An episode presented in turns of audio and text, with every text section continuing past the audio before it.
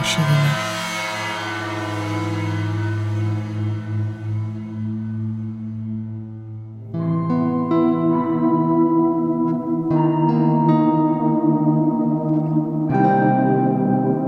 Vítejte.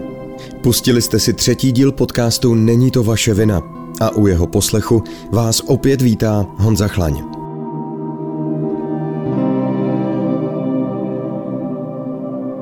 Jak asi víte, podtitul tohoto podcastu zní Dáváme hlas obětem sexuálního násilí. A tomuto tématu se budeme věnovat i dnes. Náš dnešní příběh je ale v mnoha směrech jiný a pro mnohé také kontroverzní. Když se řekne sexuální násilí nebo znásilnění, běžně si představíme útok agresora provázející násilné přemožení oběti a následně sexuální styk. Sexuální násilí má ale mnoho forem a některé mohou být na první pohled nezřetelné. Například proto, že sexuální predátor nepoužije k ovládnutí oběti sílu, ale pozici moci, nadřazenosti v hierarchii rodiny nebo společnosti – manipulaci a psychologický nátlak či vydírání nebo zneužití situace oběti. Důležité také je uvědomit si, jaké následky může tento akt přinést. I tady existuje celá škála reakcí na prožité trauma. Jednou z nich je odmítnutí sebe sama, zjednodušeně řečeno odpojení duše od těla a ztráta úcty k němu. Takové oběti pak často sklouzávají k nevázanému promiskuitnímu způsobu života nebo dokonce přímo k prostituci. Při pohledu zvenku se pak může zdát, že není důvod se na takového člověka dívat jako na oběť. Ale opak je pravdou, protože vedle zneužívání návykových látek nebo sebepoškozování je promiskuita či prostituce velmi běžným následkem u zneužívaných žen i mužů. Ztráta hodnoty, sebeúcty a zdravého pohledu na své tělo je pryč díky ukradené nevinnosti nebo pošlapání důstojnosti člověka predátorem. Jako vždy připomínám, že výpověď oběti, kterou uslyšíte, vám předkládáme v celistvé podobě tak, jak byla zaznamenána. Dnes tedy se svým příběhem přichází žena, které budeme říkat třeba Cecílie.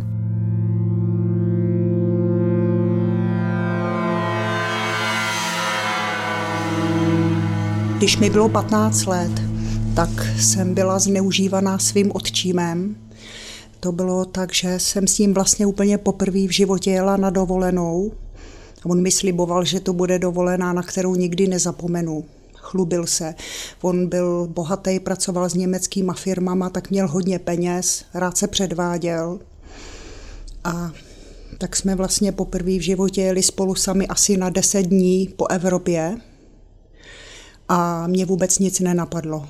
Mě nenapadlo, že by mi mohlo něco hrozit. Matka nás normálně pustila a už první večer, to bylo v Německu, tak mi koupil alkohol a já byla v pubertě, tak jsem i občas kouřila a dělalo mi dobře, že má o mě zájem, protože celý život jsem vlastně pro něho nic neznamenala. On byl despota, byl hodně jako autoritativní, pohrdal s náma, vošklivě se k nám choval, jako někdy nás byl, ale spíš psychicky nás ponižoval, byl to takový arrogantní, nafoukaný člověk. Všichni jsme byli blbí, on byl nejchytřejší. No a najednou na té dovolené mi začal jako, eh, že si mě váží, že už jsem dospělá holka, že jsem docela rozumná, přitom jsem byla vždycky předtím jenom blbeček. A začal se mi takhle vlichocovat a mě to dělalo dobře, ta jeho pozornost protože matka mi žádnou pozornost nedávala a byla jsem strašně sama osamělá a vlastně jsem měla smůlu i na příbuzný, babičky, dědečky jsem neměla, takže jsem trpěla obrovskou osamělostí a psychickým citovým zanedbáváním doma. No a jak se mi ten očím začal takhle dvořit, tak jsme byli na večeři, dal mi alkohol a já jsem se opila, nebyla jsem zvyklá pít. V těch 15 letech dokonce si pamatuju, jak jsem se pozvracela na záchodě. A když jsme se vraceli do hotelu, tak mě venku chytl za ruku a to nikdy neudělal předtím. No a já jsem se bála dávat najevo před ním strach a slabost. A říkala jsem, nesmí za žádnou cenu, nesmí poznat, že se bojím, že jsem slabá a vytěšená. Nesmí to vidět. A tak jsem dělala jako by nic a vedl mě dál, dál. Mně to bylo opravdu nepříjemný, když jsem byla opilá, dobře jsem to vnímala. A na pokoji mě nabídl, jestli se spolu budeme vysprchovat. A já jsem říkala, ne, to ne, bylo mi úplně jasný v žádném případě. Tak jsem mu to odmítla několikrát. Spali jsme v jednom pokoji, naštěstí každý na jiný posteli a byl klid. On byl taky trochu opilej. No a takhle to ještě, teď, teď to probíhalo takhle jako dva, tři dny nic, jo, jako spolu ukazoval mi památky a něco takového, mě to tolik nezajímalo, občas mi něco koupil. A nejhorší byla ta Francie, to bylo asi za tři dny, a zase nabídl mi cigáro, před, jo, předtím jsem nesměla kouřit a zase mě, zase mě opil. Pak už se stalo něco horšího, já jsem byla ještě víc opilá než poprvé, tak on mě v hotelovém pokoji znásil, jako zneužil na prsou. Prostě Prostě mě, je mi to hnusný o tom mluvit, do dneška mám s prsama problém nejvíc z celého těla, on mě prostě začal olizovat. A já byla tak strašně opilá, že jsem byla typ mouchy sněste si mě, že jsem zmrzla, zamrzla, nebyla jsem schopna se bránit, jenom jsem stuhla a nechala ho dělat prostě to, co dělal. K pohlavnímu styku ještě nedošlo. Druhý den ráno jsem mu to vyčítala, jsem říkala, hele, tohle nemůžeš dělat, ty seš můj táta. Přitom jsem mu nikdy neříkala táta, jo. to byla fakt sebeobrana, to prostě jsem ho neoslovovala. Protože to nebyl můj táta, to byl nevlastní vetřelec, který se k nám vetřel a já ho nenáviděla celý život, když byl na nás takhle zlej.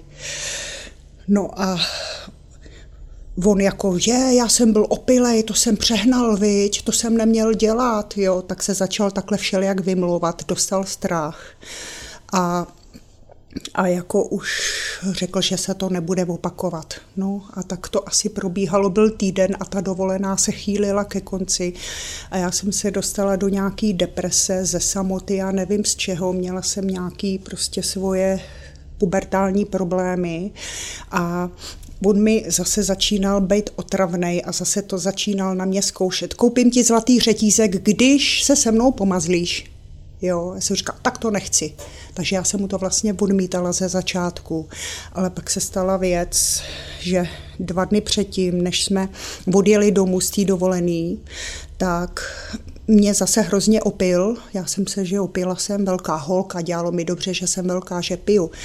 Tak a začal mi dělat začal mi dělat jakoby přednášky a vyprávět. Mezi tím mi vlastně po celou dobu dovolený vyprávěl, jak třeba matka mu byla nevěrná, jak teta z doby byla nevěrná, různý třeba prasárny z historie, jo, takovýhle věci. A mě jako pubertáka to zajímalo, že jo, já jsem taky nebyla, já jsem taky nebyla úplně nějaká bez zkušeností, už jsem měla kluka na základce, protože jsem si chtěla jako připadat jako velká holka, tak jsem se chtěla zbavit panenství, takže, takže jsem to zkusila a jak jsem si nevážila sama sebe, protože mě doma vlastně neměli rádi, tak jsem prostě se to snažila si tu, si tu důležitost vykompenzovat tak, že jsem hezká, že se budu hezky strojit a že třeba občas balím nějakýho kluka. Přitom jsem z toho vůbec nic neměla, byla jsem nezralá, nebyla jsem ještě schopna se pořádně zamilovat, jo, já jsem se chlapů bála, takže,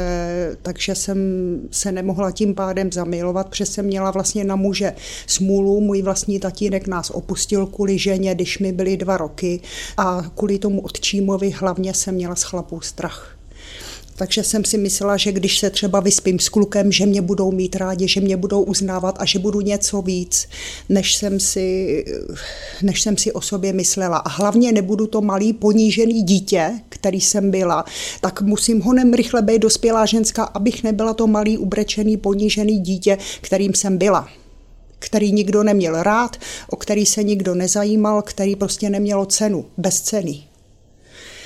No a ty poslední dva dny od mi začal vyprávět, že kurvy v Německu berou 500 marek. Začínal se bavit o prostitutkách a že kdysi, když, když cestoval, tak prostě občas třeba měl nějakou tu zkušenost a pořád mi o tom mluvil a začínal jakoby navrhovat, že by mi za to zaplatil. No a já jsem mu, já jsem mu teda na to přistoupila, že mi dá 300 marek, když se s ním dvakrát vyspím ty dvě poslední noci. Jo, já to nechci víc rozšiřovat, měla jsem k tomu nějaké svoje nezralé důvody, ale prostě takhle to dopadlo. A opravdu ty dvě noci došlo k celkovému pohlavnímu styku a k takovým podobným věcem. Prostě za těch 300 marek k tomu došlo. No a potom jsme se spolu dohodli, že to bude pokračovat. Když jsme se vrátili z té dovolený a začal můj normální, normální jako školní život, já jsem vlastně nastupovala na učňák, mě bylo 15 let, jo, a žila jsem s ním v jedné domácnosti a to bylo taky těžký, že jo. Byla jsem na něj závislá, matka se o mě vůbec nezajímala, tam měla sama nějaký milence ve vesnici a ona byla citově plochá a chladná a taková jednoduchá žena, takže vůbec jako se o nás nestarala jenom materiálně, jo. A takže jsem se opravdu neměla komu svěřovat, okolo opřít a já jsem dokonce ani, já věděla, že je mi to nepříjemný, ale já jsem si neuvědomila, že on mě vlastně zneužívá. Mě to nenapadlo. Já jsem na to, že on mě zneužívá, přišla až za pět let, když jsem, když jsem si něco psala a najednou něco jako deník a najednou jsem to tam vypisovala a jsem si uvědomovala, ale on mě vlastně zneužíval. Jo nejhorší bylo, že já jsem se cítila jako spolupachatel a to proto, že jsem si za to brala peníze. Jenomže já měla ještě jednu smůlu v tom, že jsem se dostala pod vliv jednoho člověka, který se mě ty peníze tahal už v těch 15 letech. A ty peníze, co jsem od něho dostávala, tak jsem odevzdávala tomu člověku, abych si zasloužila jeho lásku, jeho uznání a to nebudu rozebírat víc, protože to je velice složitý, komplikovaný. Prostě měl na mě velice špatný, velice špatný zlej člověk vliv. A já já jsem prostě pro něho udělala cokoliv. Tak proto jsem možná taky to zneužívání dopouštěla, ale nevím, třeba by to pokračovalo i bez toho, nevím. To zneužívání trvalo pět let. Dával mi za to čím dál víc peněz, po který jsem přišla, že jsem je dávala tomu člověku. A potom, když mi bylo 20, tak jsem se od našich odstěhovala tam, došli, tam došlo k nějakým věcem, že, jsem, že prostě naši chtěli, abych už u nich nebydlela, tak jsem se naštěstí, naštěstí mi odčím koupil garzonku v Bohnicích, kam jsem se odstěhovala a protože jsem nutně potřebovala kvůli tomu, jak jsem se už zmiňovala o tom destruktivním člověku na můj život, který potřeboval čím dál víc peněz, tak jsem se vlastně dostala do takové situace, kdy budu potřebovat opravdu hodně peněz, což, což vydělám jenom prostitucí. A tak jsem si koupila časopis Anonci, kde byly inzeráty. Vzala jsem telefon a domluvila jsem si první jako schůzku do jednoho nočního klubu když jsem šla pracovat jako prostitutka, tak to bylo pro mě lehčí, než být s odčímem. A to z toho důvodu, že tím odčímem to bylo nejtěžší v tom, že já to byl vlastně člověk, který jsem nenáviděla celý život a teď jsem, teď jsem dopustila, aby ten hnusák mě zneužíval.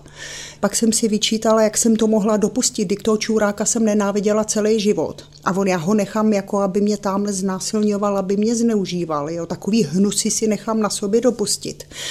No a abych to vydržela, to svinstvo všechno, jak, od, jak mě bral furt sebou někam do Vídně nebo někam a tam vždycky na hotelu, jo, aby prostě, aby se tamhle vyventiloval, jo, tak proto mě bral. Já si z těch dovolených nepamatuju vůbec nic, protože jsem byla jakoby v depresi zastřená a já jsem z toho nic neměla, protože jsem tam jezdila jako jeho ozdoba, jako aby si mě tam jenom užívali, jo.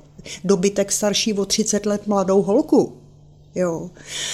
No a já si pamatuju, že abych to všechno přežila, že jsem si musela citově potlačit. Potlačovat eh, všechen ten hnus, všechen strach hlavně, všechny ty emoce, co z toho vyplývají, abych to přežila a aby na mě nebylo vidět, jak strašně trpím a jak strašně se mi to hnusí. Já jsem mu občas říkala, že z toho nic nemám. On to věděl ode mě, že mě to nebaví, A on, dik to tě musí bavit, dik to mají hezký, já ne, já, mě to nic neříká, já mu to takhle říkala rozumně a on to furt nechtěl ten dement pochopit, že z toho nic nemám, že mě to otravuje, jo. A on to viděl a třeba mi říkal, ty seš jako prkno, ty z toho nic nemáš, ty nejseš pořádná ženská, takhle mě ještě ponižoval, jo. A, já, a mě to si říká, no se, mě to nebaví. A on přesto furt jako to chtěl, jo. Takže já jsem byla vlastně taková, že jsem svoje city úplně odštěpila a byla jsem jenom rozum, používala jsem hlavně svoji rozumovou složku, rozum vůle, to bylo moje, to byl můj život, abych přežila. Byla jsem tvrdá, byla jsem tvrdá i na sebe a takhle jsem se trošku psychicky zabíjela. Jo. Takže když jsem šla do toho nevěstince, tak jsem měla poprvé dva zákazníky, to si pamatuju. A pro mě to nebylo nic těžkého. S cizíma chlapama spát. Hlavně jako to moje tělo nic neznamenalo, moje tělo bylo jenom nástroj. A ten odčím byl strašně žárlivý, hrozně žárl, abych si nenašla nějakýho kluka. Hlídal mě, do školy mě vozil autem. A taky pro mě někdy jezdil, jo, abych náhodou se s nějakým klukem nezapletla. No a v tom nevěstinci jsem byla najednou svobodná, že tam nikdo na mě nežárlil. Chlapi jsem mohla mít jako, když byli, tak přišli, odešli. Nic víc žádný žádlivý scény a ještě mi dali prachy navíc a nemusela jsem se dopršovat jako odčíma, takže vydělávala jsem sama na sebe a byla jsem svojí paní a to mi dělalo, žila jsem ve svý garzonce a mohla jsem být konečně svobodná, když to takhle řeknu. Takhle jsem to vnívala potom. Takže to bylo fakt lehčí než ten odčím. No a ten člověk, který po mně chtěl pořád ty peníze, to pokračovalo dál. Ten člověk mnou neuvěřitelně manipuloval, psychicky manipuloval a já jsem říkala, že nic není tak hrozný jako představa, že, že bych prostě přišla o toho člověka, který mu jsem ty peníze dávala a o ten důvod, proč jsem mu to dávala to nebudu rozebírat. Takže tohle bylo pro mě úplně na prvním místě a tohle to zneužívání a všechno to, to bylo až podružný.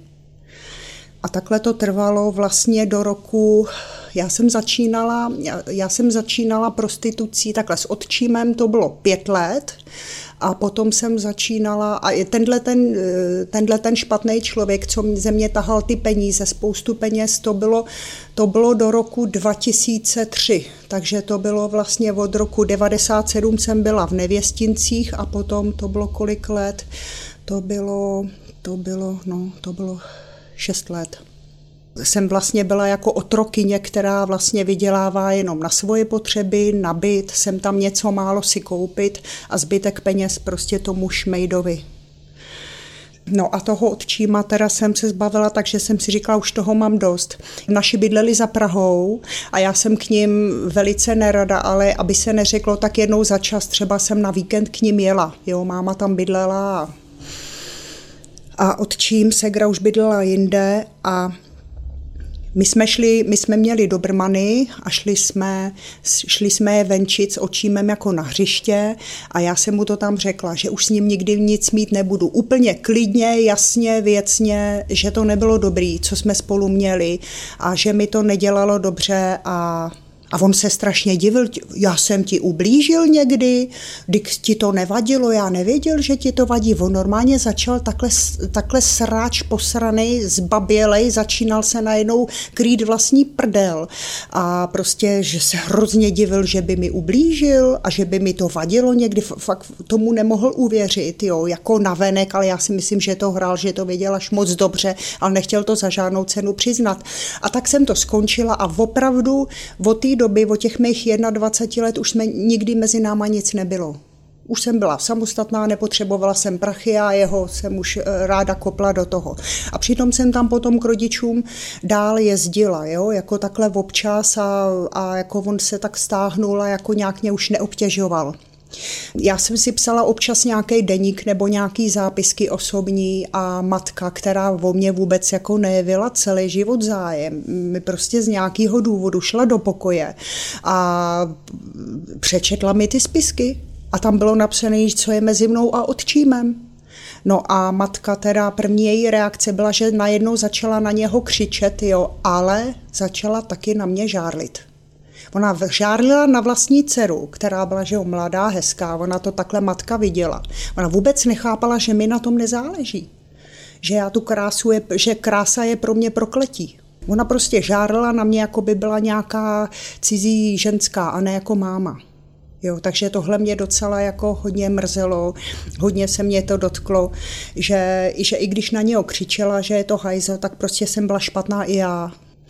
A moje sestra, která byla vždycky taková agresivní, bojovná jako od dětství, taková, že si nenechala nic líbit, jo, byla i já jsem byla v trochu v jejím područí, jakože jsem byla, že ona si na mě hodně dovolovala, byla hodně tvrdá a pohrdala mnou, protože já jsem měla takovou bojnou fantazii, byla jsem taková rozverná, někdy jsem i zlobila a ona mnou opovrhovala jako nějakým blbečkem, takže my jsme se sestrou neměli dobrý vztahy a ona, ona taky totiž potřebovala tu rodičovskou péči, jo, to neříkám, takže taky, taky byla možná frustrovaná, tak jsem jí lezla na nervy tím, jo, jako mladší ségra otravna, jo tak Segra mi říkala, že nechápe, jak jsem si to mohla nechat dovolit, jak jsem to mohla dopustit, protože on to na ní zkoušel v devíti letech, jenom jí povalil a dával jí pusy. A že ona se dokázala ubránit. A tohle teda ve mně docela, jako to, to, to ve mně docela zabodlo a tohle ve mně vyvolávalo ještě, že jsem si sama sebe víc nevážila a měla jsem pocity viny za to, co jsem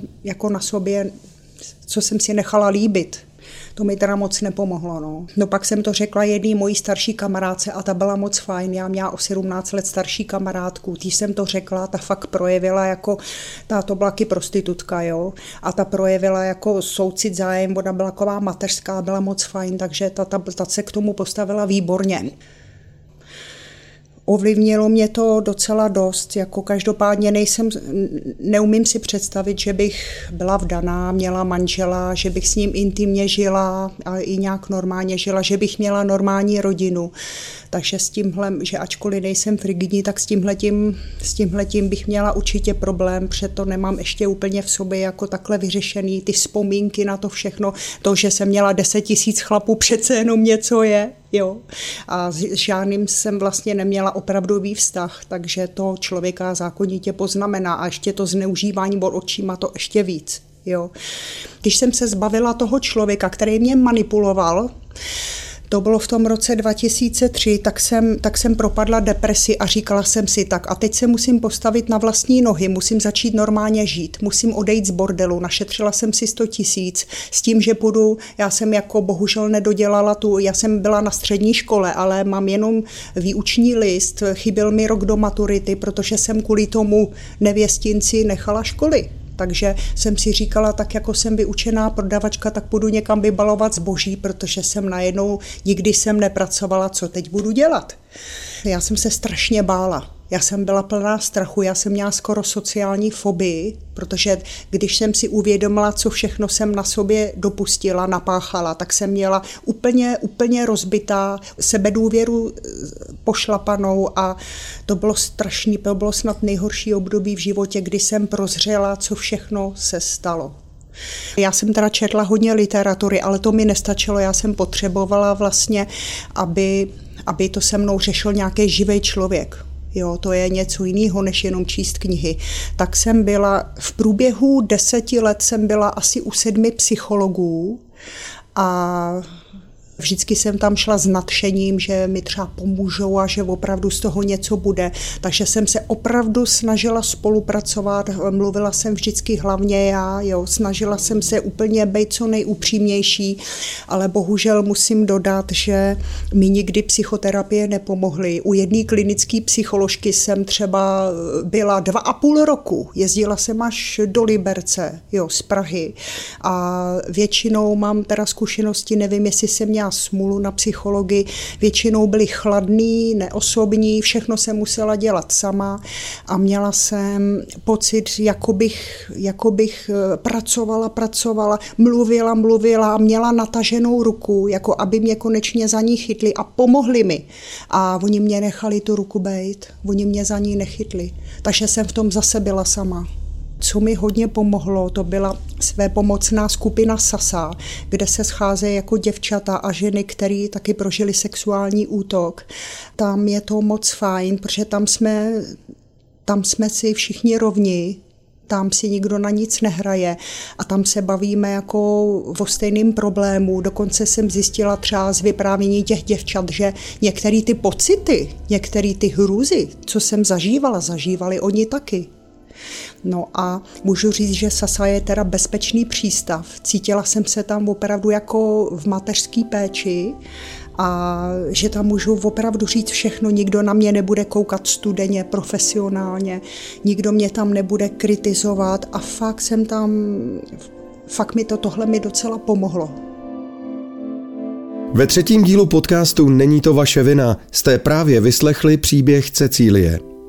Její vyprávění ve vás jistě vzbudilo mnoho otázek a my budeme rádi, když se nad nimi zamyslíte a třeba nám napíšete na náš Facebook nebo Twitter. Ozvat se můžete e-mailem. Všechny kontakty na nás, ale také důležité odkazy najdete na našem webu www.nenitovaševina.cz. Kromě toho budeme vděční, když budete náš podcast poslouchat pravidelně a třeba si o problematice, kterou se zabývá, popovídáte se svými přáteli a známými. Když nám dáte like a nebo nás budete sdílet na sociálních sítích. A pokud patříte k těm, kteří mají někde hluboko v mysli skrytou vzpomínku na prožité sexuální násilí, řekněte si o pomoc. Nebojujte sami. A máte-li odvahu a chuť svěřit se se svým příběhem, neváhejte nás kontaktovat. Svým vyprávěním totiž pomůžete i ostatním. A hlavně si pamatujte, není to vaše vina.